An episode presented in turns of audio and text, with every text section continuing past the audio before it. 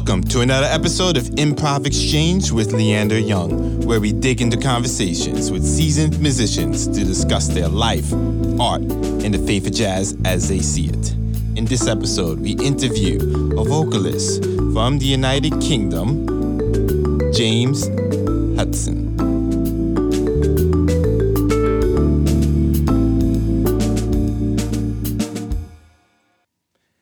Hello, everybody. Welcome to another episode of Improv Exchange. Today we have a vocalist from across the pond, James Hudson. How you doing, sir? I'm very good. How are you doing? Can't complain. Could you tell the people a bit about yourself, your background, where you're based, etc.? Yeah, yeah. Well, first of all, thank you for having me on. It's it's uh, it's great to be. There's some amazing um, musicians that you've you've had on this, and it's been really interesting listening to them. So yeah, it's great to be on um, myself, and thank you for asking me. But uh, yeah, so I um, am a singer. I'm a, a jazz singer based in London. I've been living in London for three years now. Before that, I was based in the in the north of England, uh, Where- in a city city called Leeds. Oh, Y- You know Leeds? I know Leeds. Okay, we'll get into that too. You Scott. yeah, so I lived I lived there for a while. Um, sort of dipped my toe in in the scene there, and then um, came to London, which was sort of always the plan. Um, and yeah, so I've I've in terms of recent stuff, I, I'm about to release uh, my debut album. But in terms of I guess how I came to, to singing, uh, it's been a, a slow and, and long process um, from sort of my mid-teens, starting doing acting and um, and musical theatre, things like that, and then eventually just realizing that the, the singing is what I wanted to do. This is, you know, through through my through my school and through university as well. Uh, that the singing is what I wanted to do, and that's what I enjoyed the most.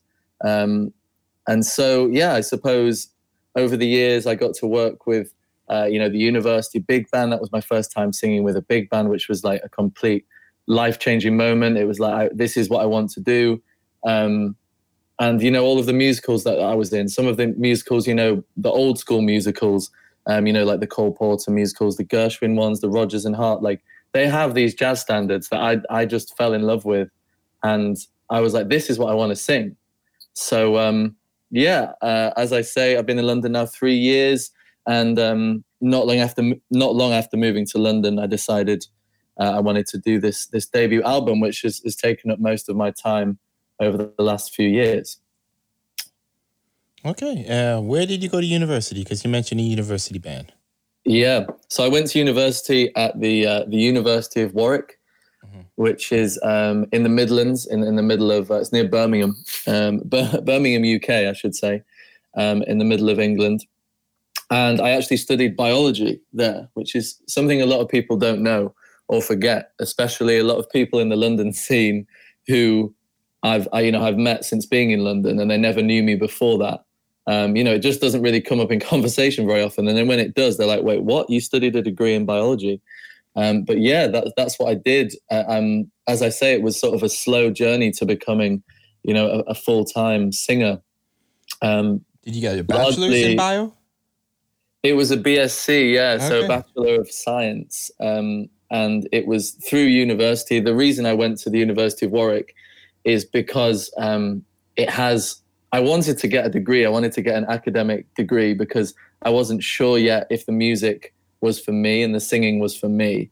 Um, and I guess I wanted to go there because it has such an amazing, um, amazing societies. I think, well, when I was there anyway, which is six years ago now, um, it had the most societies of any university in, in the UK. So it has everything. You know, it had the musical theatre, it had the acting society, it had the big band society, it had everything that I wanted. So I knew that I could go there and I could get my degree, but at the same time, I could try out this singing thing that I, I've always wanted to do, but I was never sure if I was good enough or if I had the confidence or, or, or the ability. So that was the stepping stone for me, really, into trying out those things at university. And then towards the end of university, I was like, right, this is this is what I do.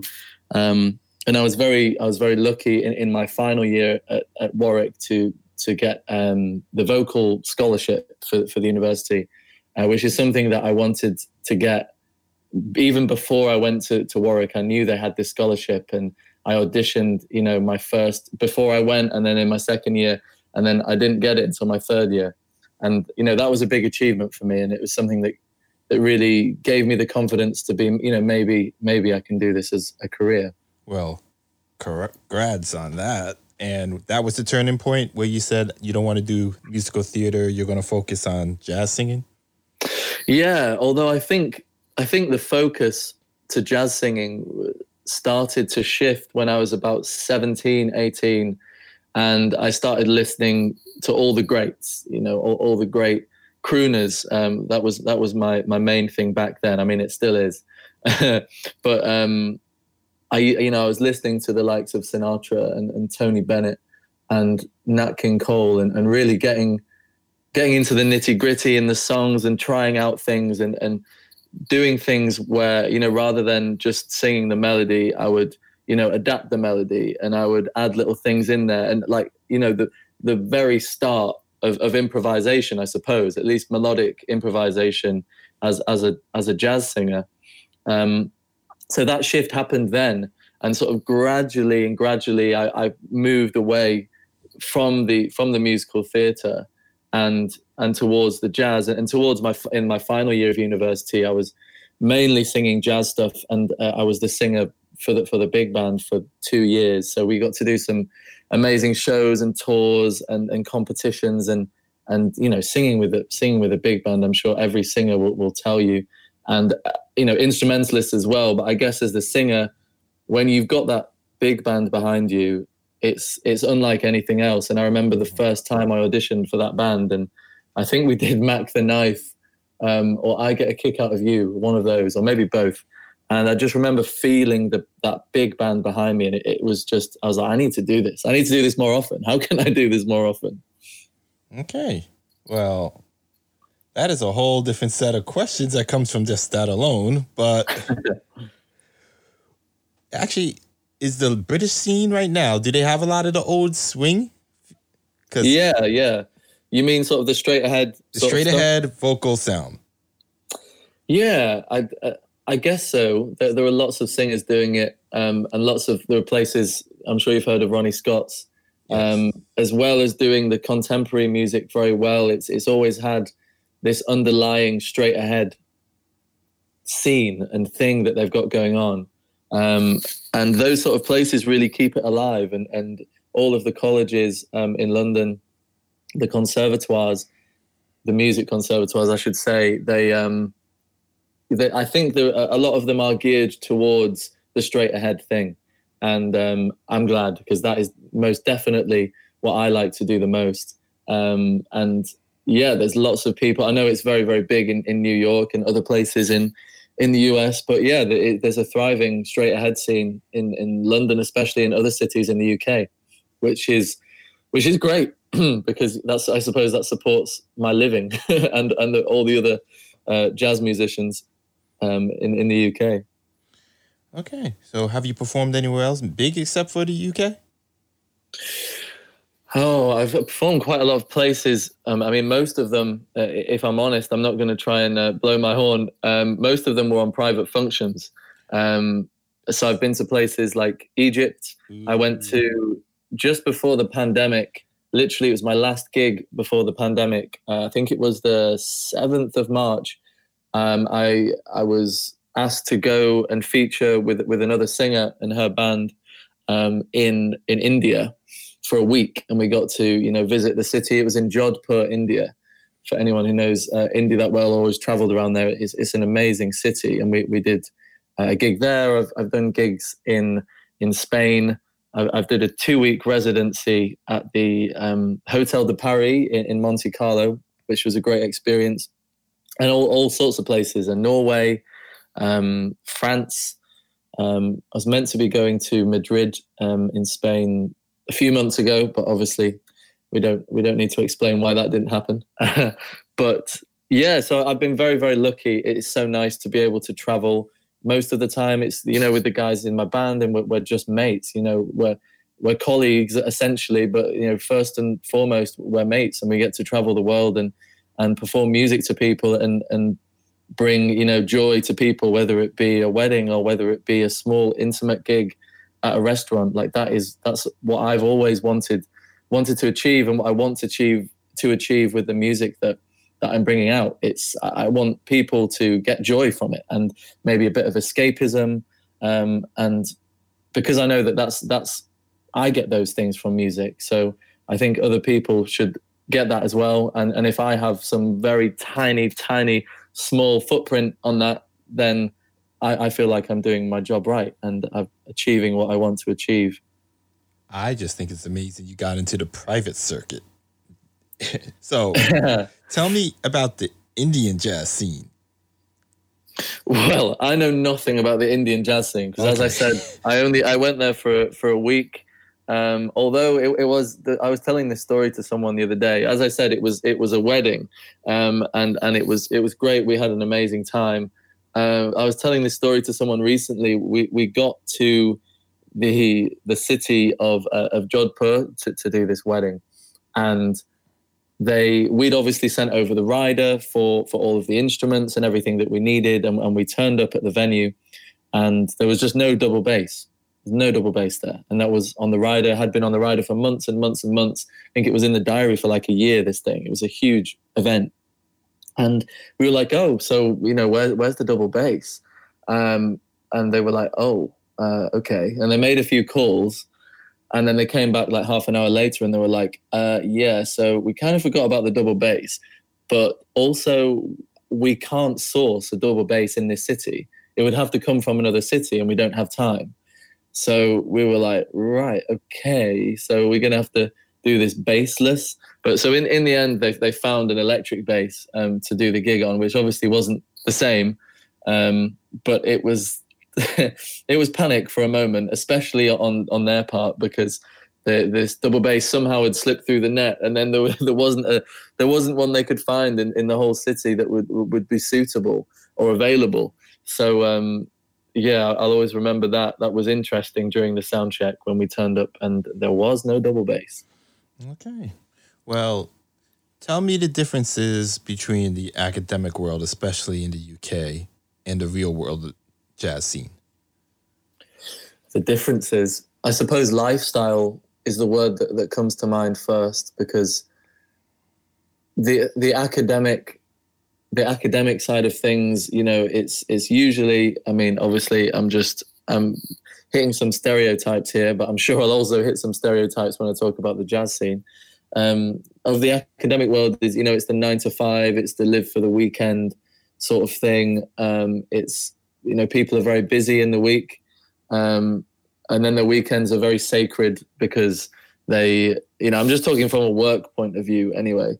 Whereas you know a jazz musician's lifestyle is is just almost the opposite to that, and the weekends are you know where you're where you're busiest and you're doing gigs and you're going from one gig to another and you're trying to you know do as many things as you can and keep everyone happy and you're trying to sleep um, in between that and you've got rehearsals and you've got this that and the other. And and then in the week you're you know it, whether you're practicing or you've got rehearsals or you're just slugging the admin you know or, or the admin that comes with with being a, a musician and all the boring things that, that people maybe don't associate with being a, a self-employed musician. And then you know in the week i like i like to go to um, obviously things are very different at the moment but i'm hoping things will, will, will get back. I think we, we all are. I like to go to the late night jams like places like ronnie scott's. I'll usually go there once a week or once every two weeks when it's when it's on. And you know i'm there till three in the morning. And sometimes i'll just go to listen. You know i'll just sit there and just listen to like these amazing musicians you know many of whom i can um, call my friends which is you know so nice to be able to hang out and, and listen to these people do their thing um, so i suppose lifestyle is, is how i would how I'd define the main difference. But I know that you know there are lots of different pockets within the academic world that maybe are more similar to the jazz lifestyle. But um, I do think jazz is rather unique, um, and it's you know the late night thing and the traveling all over the place um, is is definitely unique and individual. Okay, so what would you tell someone that is about to graduate, that's going into the music world? Right. Well, I'm gonna I, so I can sort of answer this this question with some, you know, with having some longevity and not just relying on the, on the next few months. I'm sort of going to take away the, the, the current pandemic and, and think what you know what I would would have advised because um, things are different now, and I, I don't want to be instantly outdated in what I say. But I think that um, people who are recently graduating from, I guess you mean from music colleges, right? Yes, sir. Yeah. I mean, I didn't go to music college. Um, so I suppose it's interesting because I spend a lot of time, all of the guys in my band and all of the guys that I play with regularly. And when I say all, I mean all, went to music conservatoires, whether that be in London, uh, the Royal Academy of Music, or the Guildhall School of Music, or Trinity, uh, or lots of other places, or you know from places like Leeds College of Music. Um, all of them went to these places. So I, um, since moving to London, a lot of them were still studying. They were in their final year or they'd just finished, and so I got to see that transition. But um, I remember when I when I first came to London and I was playing with these guys, all of whom you know they're amazing and they're still in in their final year, and I'm maybe a, f- a few years older than them, and I didn't really know until um, I saw this firsthand that when music students, uh, whether whatever city it may be, I'm sure it's the same all over the world, are in college and they're in school, they're also just gigging on the side. I didn't even know that that was that was a thing. You know, they were jamming, they were going to, they were doing gigs, they were doing this, that, and the other, all while still studying.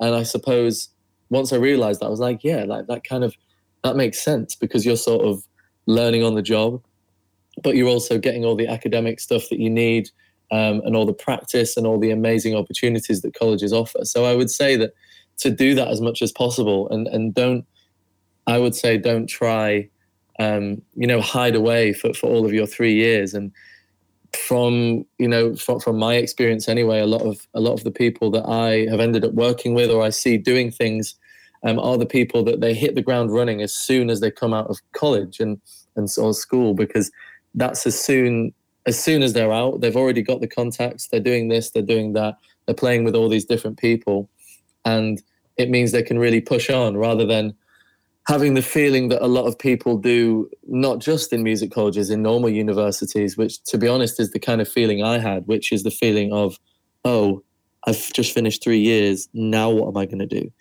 Um, you know, it's the ability to hit the ground running. So I think that would be my, my main advice and just play with as many people as possible.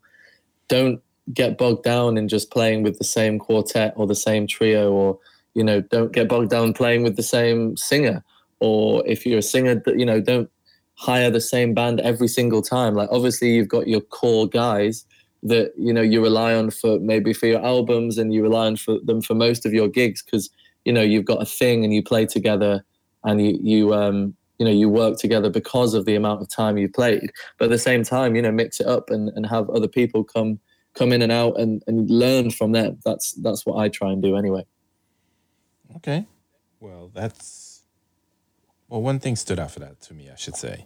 So, do you think getting a degree in something else benefited you or hurt you? Very good question. I would say it benefited me personally, um, but that's first of all because I'm a I'm a singer, so you know it's very different to if you're an instrumentalist.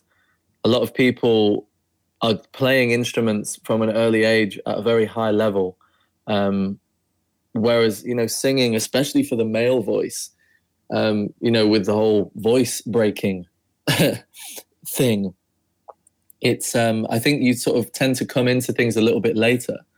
You know, when you're 13, 14, 15 and your voice is breaking, you never really know how it's going to turn out. And you don't really find your, you know, your adult voice, especially as a male, until your 30s, or, or so I'm told. Um, so definitely when you're thinking about universities and you're thinking 17, you know, 16, 17, like, am I good enough to, do I really think that I'm good enough to be able to go to one of these colleges and dedicate three years or four years of my life to, to music um, when you don't really know yet if, if you're good enough?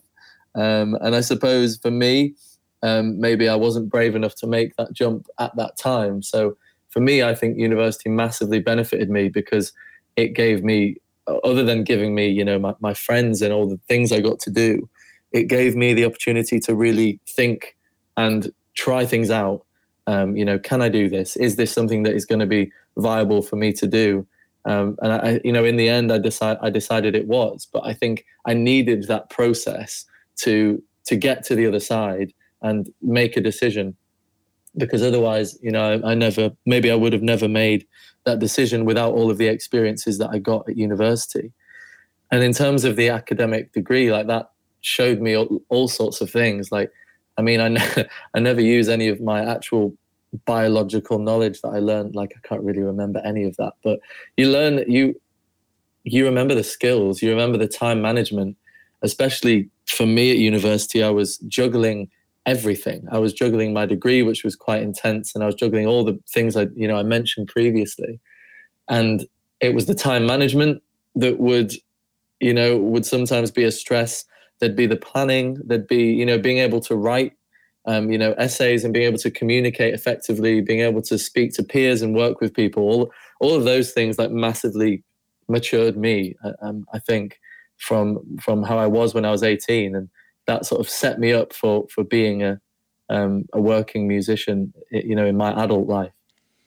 And how did your parents take it when you just finished your bachelor's in bio and decided to be a jazz singer? I think that's what they always wanted. To be fair, I'm hmm. guessing you know the the answer that you, you would be in the movies would be that it was oh they wanted me to do this, they wanted me to do that, they wanted to, me to to move into a field where I would you know make more money and make the family proud. But no, it, it was it was nothing like that. It was I think they really they were very supportive, and they were you know willing to to say yeah well you know it's up to you but give it a try because that's all I was intending to do and me giving it a try at the start I'm now seven years I don't even know how many years six well I suppose six years since I finished university down the line and you know I am where I am now and I've got you know, I've got a long way to go and there's lots of things I want to do and lots of things I want to improve on. But um, I suppose me trying it out has, has got me this far at least. So yeah, it was it was good from them to be to be supportive because I think they they always knew that my heart wasn't in in biology. As much as I enjoyed it and science, it was always the singing that I suppose came naturally to me and that I really enjoyed and just just could couldn't stop doing and couldn't stop thinking about. Okay. I respect that answer a lot. So, where do you think music will be in 10 years, jazz music? Where do I think music will be? I have lots of hopes for where it will be, but where I think it will be in terms of jazz music, um, I think at the moment what we're seeing, I mean, as I say, I'm I'm 27, so I, you know, I, am not going to pretend I have lots of world experience. Um, but I do think that jazz seems to be finding its way. Jazz has always found its way into all different pockets of genres of music, into soul and into pop and into, you know, everything. It, jazz is everywhere, which is which is why I, I love it. Um, but I think we're definitely seeing that happen more now. And it's moving into lots of different areas, and you're seeing jazz musicians who, who are working with these, you know, soul musicians or pop musicians, and you're hearing these, you know, these jazzy chords and sort of the arrangements and like the harmony that's used in a lot of these pop records that are in the charts from some of these huge artists. You're seeing it everywhere. So in the next 10 years, I hope that I hope that it keeps doing that, and I but I also hope that it stays true to its roots and that we keep pushing the boundaries of of those roots and and remembering them, but also trying to you know create new things and, and new ways to take it. Um, so I suppose that's that's where I think it will go because we're seeing we're seeing it all over the place now, and um, you know there are some people that I would say are at the, the very forefront of that. I mean, do you know Jacob Collier? Yes. Yeah, so he, he's someone that I would say is at the very forefront of that new type of jazz that's that's funneling into all sorts of music. I mean, his new album um, is it DJ Jesse? I think it's Volume 3 mm-hmm. um, I listened to that recently. It came out this summer, maybe, and that was almost like it was like an R and B pop soul. Like some of it was it even was R&B pop. I agree. Yeah. Um, but you know, all of the harmony and lots of the, you know, some of the singers he used and, and all sorts were were all jazz influenced. And he he's from London and he studied at the the Royal Academy of Music, which is just like down the road from from where I live. Um, and he studied there, and so that's obviously he was picked up by Quincy Jones, and and he's Quincy Jones is always a he's a person who I admire massively, and I, I was very lucky to see his. Um, it was one of his anniversary concerts at the Royal Albert Hall a few years ago, and there was um, Jacob Collier was there, Cory Henry was there, um, all sorts of people there. The, the, Heritage Orchestra, I believe it was the Heritage Orchestra, and um, you know Quincy has signed him up and has taken him different places, and Jacob is is really pushing the boundaries of of how jazz can um, be, I suppose, digested in, in different ways. First of all, I'm jealous I even got to go to see Quincy perform. I never got to. So, yes, and I do agree. Quincy has always been, just in music in general, one of the greatest producers of all time. So, yes, I fully understand you being admired by the guy. So, yeah, what an amazing, what an amazing catalog of people he's worked with. When you've worked with Frank Sinatra, you know, and Michael Jackson. You've got the king of pop and you've got the king of king of vocal jazz there. So and they're so different, but Quincy just Quincy does it, and that concert's one of the best I've ever seen. Mm. So who else in the British scene do you like right now, artist wise? There are lots of people doing great things, um, and lots of people are producing some really nice music at the moment. Um, I would say to you. I would say at the moment that the, something I've been listening. I to the album today. I listen to it all the time. Is an album um, by an arranger uh, and trombonist and composer called Callum Au, and it's a, a record with a singer called Claire Martin, and they released it a few months ago, and it's the album is unbelievable. It's you know full orchestra. They're playing standards, but Callum has an amazing ability to to, to recreate these standards and make them sound, you know, absolutely insane. And the orchestra sounds phenomenal. So yeah, that's that's definitely someone who um, who I think is definitely at the forefront of, of jazz at the moment, especially in terms of um, things that are accessible as well. Um, and so yeah, singers singers like Claire Martin um, and Liane Carroll. Liane Carroll is is an unbelievable singer. She's um, she plays the piano and sings. And I saw a duo gig of her and Claire Martin, who's, who's the singer I mentioned, um, last year. And we we did the support that night. I think um, myself and my guitarist Nick Fitch did the support for that gig um, at this big cathedral. I think it's a cathedral. It's called St John Smith Square, and um, watching them firsthand was was amazing, and how how they vibe off each other. Um, but there's you know there's too many people. There's too many people um, to, to name. Understood. So, have you ever been invited to play on a non-jazz album, or in your case, sing? Not on an album. No, I've worked. I've worked with different projects um, for for gigs and things like that. Uh, I used to sing I suppose over the last few years, I've moved even further into, into sort of jazz and straight ahead jazz and the, the crooner thing and the, the, the, type of music that, that I want to do. But yeah, I mean, I used to sing, I used to sing all sorts of stuff. Um, but no, I've never, I've never been asked on a, on a record that, for non-jazz stuff, but I would definitely be, definitely be interested. I'm always willing to, to try and push myself because I'm, I just want to learn. I just want to learn everything and hear everything. Okay. So if you can remove all the barriers, all the constraints, what type of project would you do and who would be on it? This is something I've been thinking about a lot recently because as I said, I've got my um, my debut album, which is called Tomorrow, by the way, which is out. It's not out tomorrow. It's it's out um, eh, at the end of February, 2021.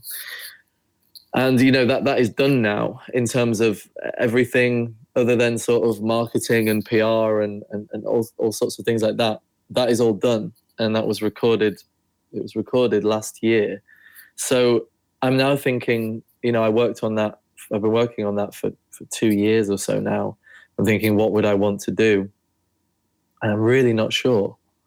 But I mean, it would it would be amazing to work with. Um, I'm a big fan of the Emmet Cohen trio, and those guys.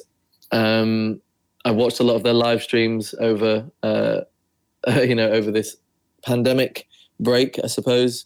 Um, so I'm a big fan of his, and I, I, got to see him in London in November, I think it was, or December. He was he was over with um, Brian Carter and uh, Nakamura and Veronica Swift. Um, so I saw them in London with a few friends, with a few other musicians, and um, I had a brief chat with with Emmet, and it was uh, so yeah. I suppose it would be great to do something with with his his trio and I mean, I mentioned Ver- Veronica Swift. You know, I'm talking about lots of New York-based musicians at the moment, but it would be, you know, it'd be incredible to work with her. And, and, and I'm a big fan of Benny Benack as well, who I think you've you've done one of these these podcasts with. Yes, he was, I believe, episode five or six, if I'm correct. Yeah, which was great, by the way. I've, I've, listened to it and it was a really insightful interview. But yeah, I think it would be really cool to work with some people in, in the US. Um, but I, I, I don't know, there's something in my head with strings. I feel like that's what everyone does. They do a, you know, they they do an album without strings, and then all of a sudden they're like, ah, I want, I want, to do an album with strings. It would, I would. So right, okay, I'll give you an answer. I'm beating around the bush. I would love to do. I would love to do a big band album, and for some of the tracks on it, for some for some of the tracks on it to also involve strings and have some incredible arrangements by, by someone like like Callum Au um, or or Evan Jolly, the two people in the UK that incredible arrangers, and to yeah to get to give the big band thing a go because that's what I've I've always had a passion for it. But with this first album, you know, the budget obviously wasn't there. Um, the budget is very rarely there for a big band, unfortunately. Um, but it's that was sort of the the first stepping stone to to getting where I want to be is is doing a you know a record with a with a quartet, myself and a quartet. So um, yeah, I guess that would be be the dream. But that's a very interesting question. Okay, I wish you the best on that. Hopefully, this album does well enough that you're able to do a full big band for the next album. And like I was talking to you off there, just so the people know, this guy was liking some of my posts online from the from the jazz podcast, and the name sounded familiar. And it turns out I saw him perform in London in like 2019, I believe it was, when Wayne Rooney had his last match against America. That's right. Yeah, I, that's crazy. Yeah, so it was. Yeah, that's that's mental. So we we, I thought that the first time that we were going to be have met or, or were speaking or have seen each other would be on this podcast, and then uh, I've been thrown that curveball um, that we've actually probably met before. And yeah, I was I was playing at the the England versus USA game. I think it was maybe November. It was November. Okay, it was November. Yeah, maybe. Okay. I'm not. I'm not sure. It was in the last few years because I do quite a lot of those England games, and uh, and yeah, it was Wayne Rooney's last match, as, as you as you remember better than me. But that's uh, that's very str- that's very strange. I'm more mad um, about the score than anything, but I'm happy yeah, that he won during this last one. It was three 0 or four 0 I think, something like that. Mill. But the yeah, but that's um yeah, that's very weird. But so I'm guessing I was playing music with my guitarist Nick, right? Yes. I was going to yeah. ask about him. How's he doing? He, yeah, he's great. He's um, he's very good. I, I saw him recently. Um, we, have been doing a few live stream shows, and we've we've got a few shows in London. We're currently doing um, a Nat King Cole songbook show. Uh, so we're we're doing all the Nat King Cole arrangements that Nick has taken down from the Nat King Cole trio, and uh, we did we did a show at a place called the Crazy Coqs last month, and we've got a show in uh, in November, uh, early November. It's actually on my birthday. We've got a gig um, at the Pheasantry in, in uh, Pizza Express Pheasantry in Chelsea in London, doing that show. So yeah, he's he's good and he's um, involved with my with my album. Uh, he's one of the musical directors alongside Joe Hill, who uh, the way the way it worked is I did half of the arrangements on the album with Nick, and then I did half of them with with Joe to really get some different ideas and also not to put too much pressure on, on, on either one of them and allow them to do do songs they wanted to do, you know, with me. Um, I sort of came to them with a list with a list of songs that I wanted to do and how I wanted to do them and all these ideas that I'd spent months working on and sort of said, right, so you guys are going to split these. Which ones do you fancy doing? And some of them were like, oh, maybe I'm not that fussed on that one. Or, you know, they decided the, the standards kind of that they wanted to work on. Or some of them I said, I want you to do this one with me because I had ideas that I think would, would lend to them. Um, and I should just mention the other guys on the album, um, a drummer called Luke Tomlinson and um, on the double bass is uh, Jack Tustin. So we have a nice quartet plus me, um, and it, we're really going for that. Yeah, that, that straight ahead feel, but uh, kind of trying to go for an old school sound, but then with a, a bit more of a modern a modern edge. And the old school sound, I think, I was always always had Oscar Peterson in mind. I, I love Oscar Peterson and and then the modern sound, I suppose, I was going a bit more for the Diana Krall sort of sound, and you know, a bit of my own input as well.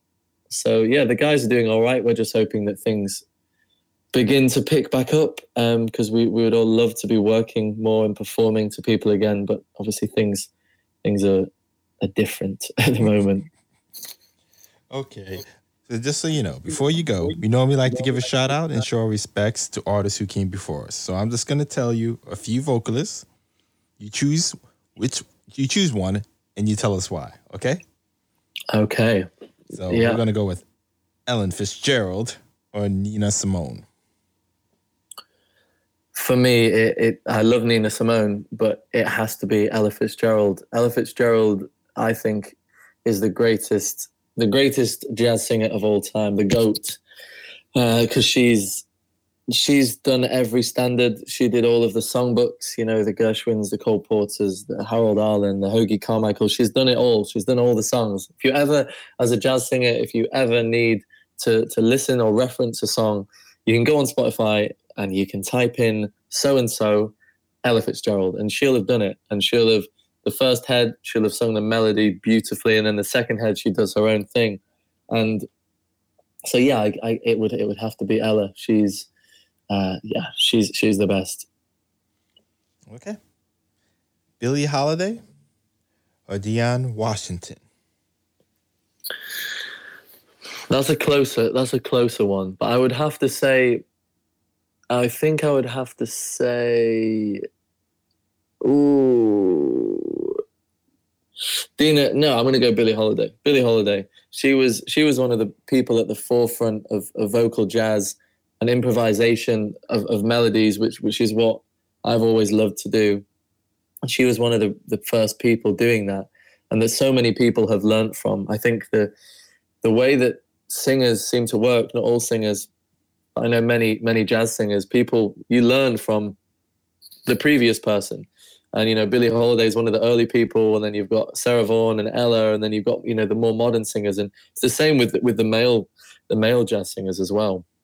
You know, you've got people right now like like Kurt Elling, who's who's one of my favorites, and you've got Gregory Porter and people like that, and they're you know they've learned from Frank, they've learned from Tony Bennett, they've learned from Mel Torme, they've learned from Nat King Cole, and I guess you it's sort of a you they pass on their their skills and their ideas to the next generation and then the next generation can use that how they want and they can hopefully add that to their repertoire and, uh, whilst they're doing their own thing. So i would say billie holiday because i think she was one of the first people to to really to really inspire those those, those female um, female jazz singers.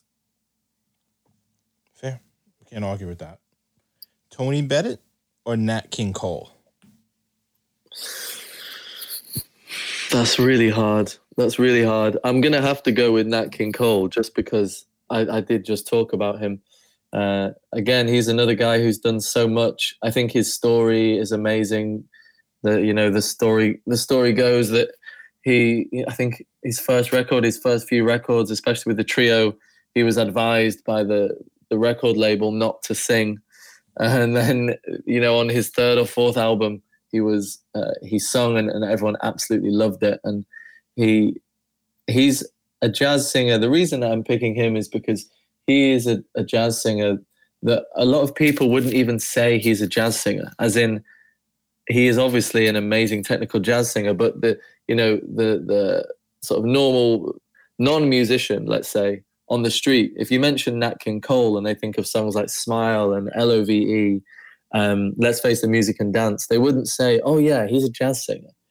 Nat King Cole is his own entity because he just completely moves into all the different genres and he really can just speak to people with the way that he sings and the way that he phrases things which you know I've I've hopefully learned something from listening to all of his albums that I could have access to so it, it would have to be Nat, but I'm a huge fan of Tony Bennett, and I really, really want to see Tony Bennett.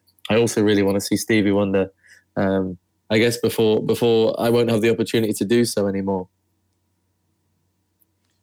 Why Stevie Wonder? Just curious.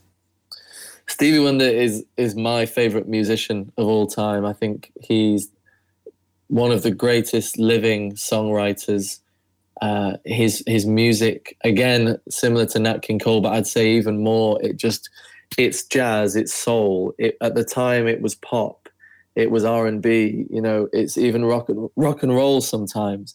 Sometimes it even sounds classical. Like his songs are absolutely amazing, and the melodies and the harmony that go behind it, are, you know, are second to none but other than that, you know, he's he's sounds like he's a great guy and also an incredibly talented uh, performer, incredibly talented singer. He does things that I've I have never heard any other singer do.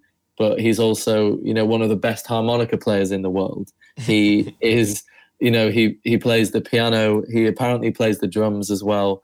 You know, he's just he just seems to be able to do everything and he, again, he has an amazing story, which I think um, makes me like him even more. But yeah, he, for me, he's the top. There's actually right behind me right now. I'm just turning to look at a poster on my wall, which is of Stevie Wonder. Um, so that's how much I like Stevie Wonder. Okay, was not expecting a poster to be in your room of him. Okay, so Louis yeah, Armstrong. He's, he's oh, keep going. No, I was just gonna say he's the guy, big, a big inspiration. So I guess you gotta. Sometimes I gotta check in with Stevie and think, ah, come on, I gotta, I gotta, I've got to work harder. All of us need to work harder if we're gonna compare ourselves to Stevie. But yeah. so, Louis Armstrong or Ray Charles?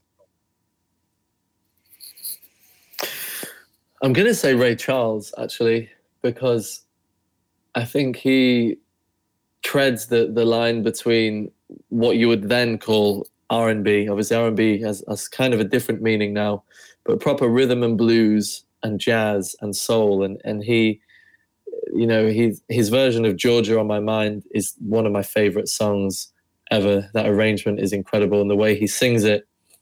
But yeah, it's got to be Ray Charles. He, he's got that charisma, that rock and roll charisma. Um, and he has so much passion in his voice that, that I always just find amazing listening to. It's one of those voices you listen to and you listen to it again and you hear a new thing that he's added in there, like a new phrase that he's done in his own way. So, yeah, it, it would be Ray. That is fair. So, could you tell everyone where to find you, your social media, etc.? Yeah, um, so you can find my you can find me on all the all the socials. Um, my Instagram and Facebook are James Hudson Music, um, just straight through James Hudson Music.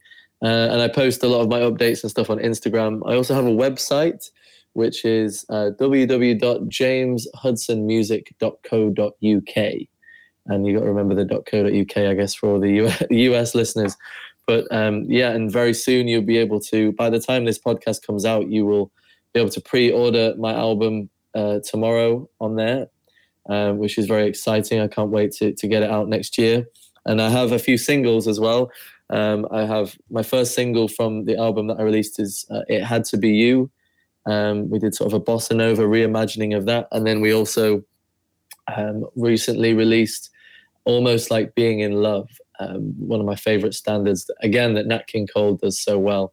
So you can hear them. They're on Spotify. Type in James Hudson, uh, and you'll find you'll find me and have a listen to those songs. And it would be great to, you know, connect with some new people. So please, you know, drop me a message or uh, on Instagram or whatever. I'm always, you know, it's so nice to speak to people from all over the world about, you know, what they think about the music and and, and things that they're doing. So um, I suppose that's that's all my my socials.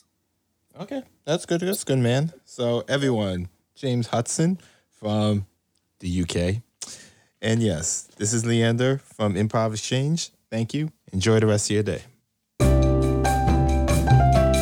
That's that on jazz. Thank you for joining us on this episode of Improv Exchange. Please subscribe on Apple Podcasts, Google Podcasts, Spotify, or wherever you listen. Also, please be sure to follow us on Twitter, Instagram, and Facebook at Improv Exchange.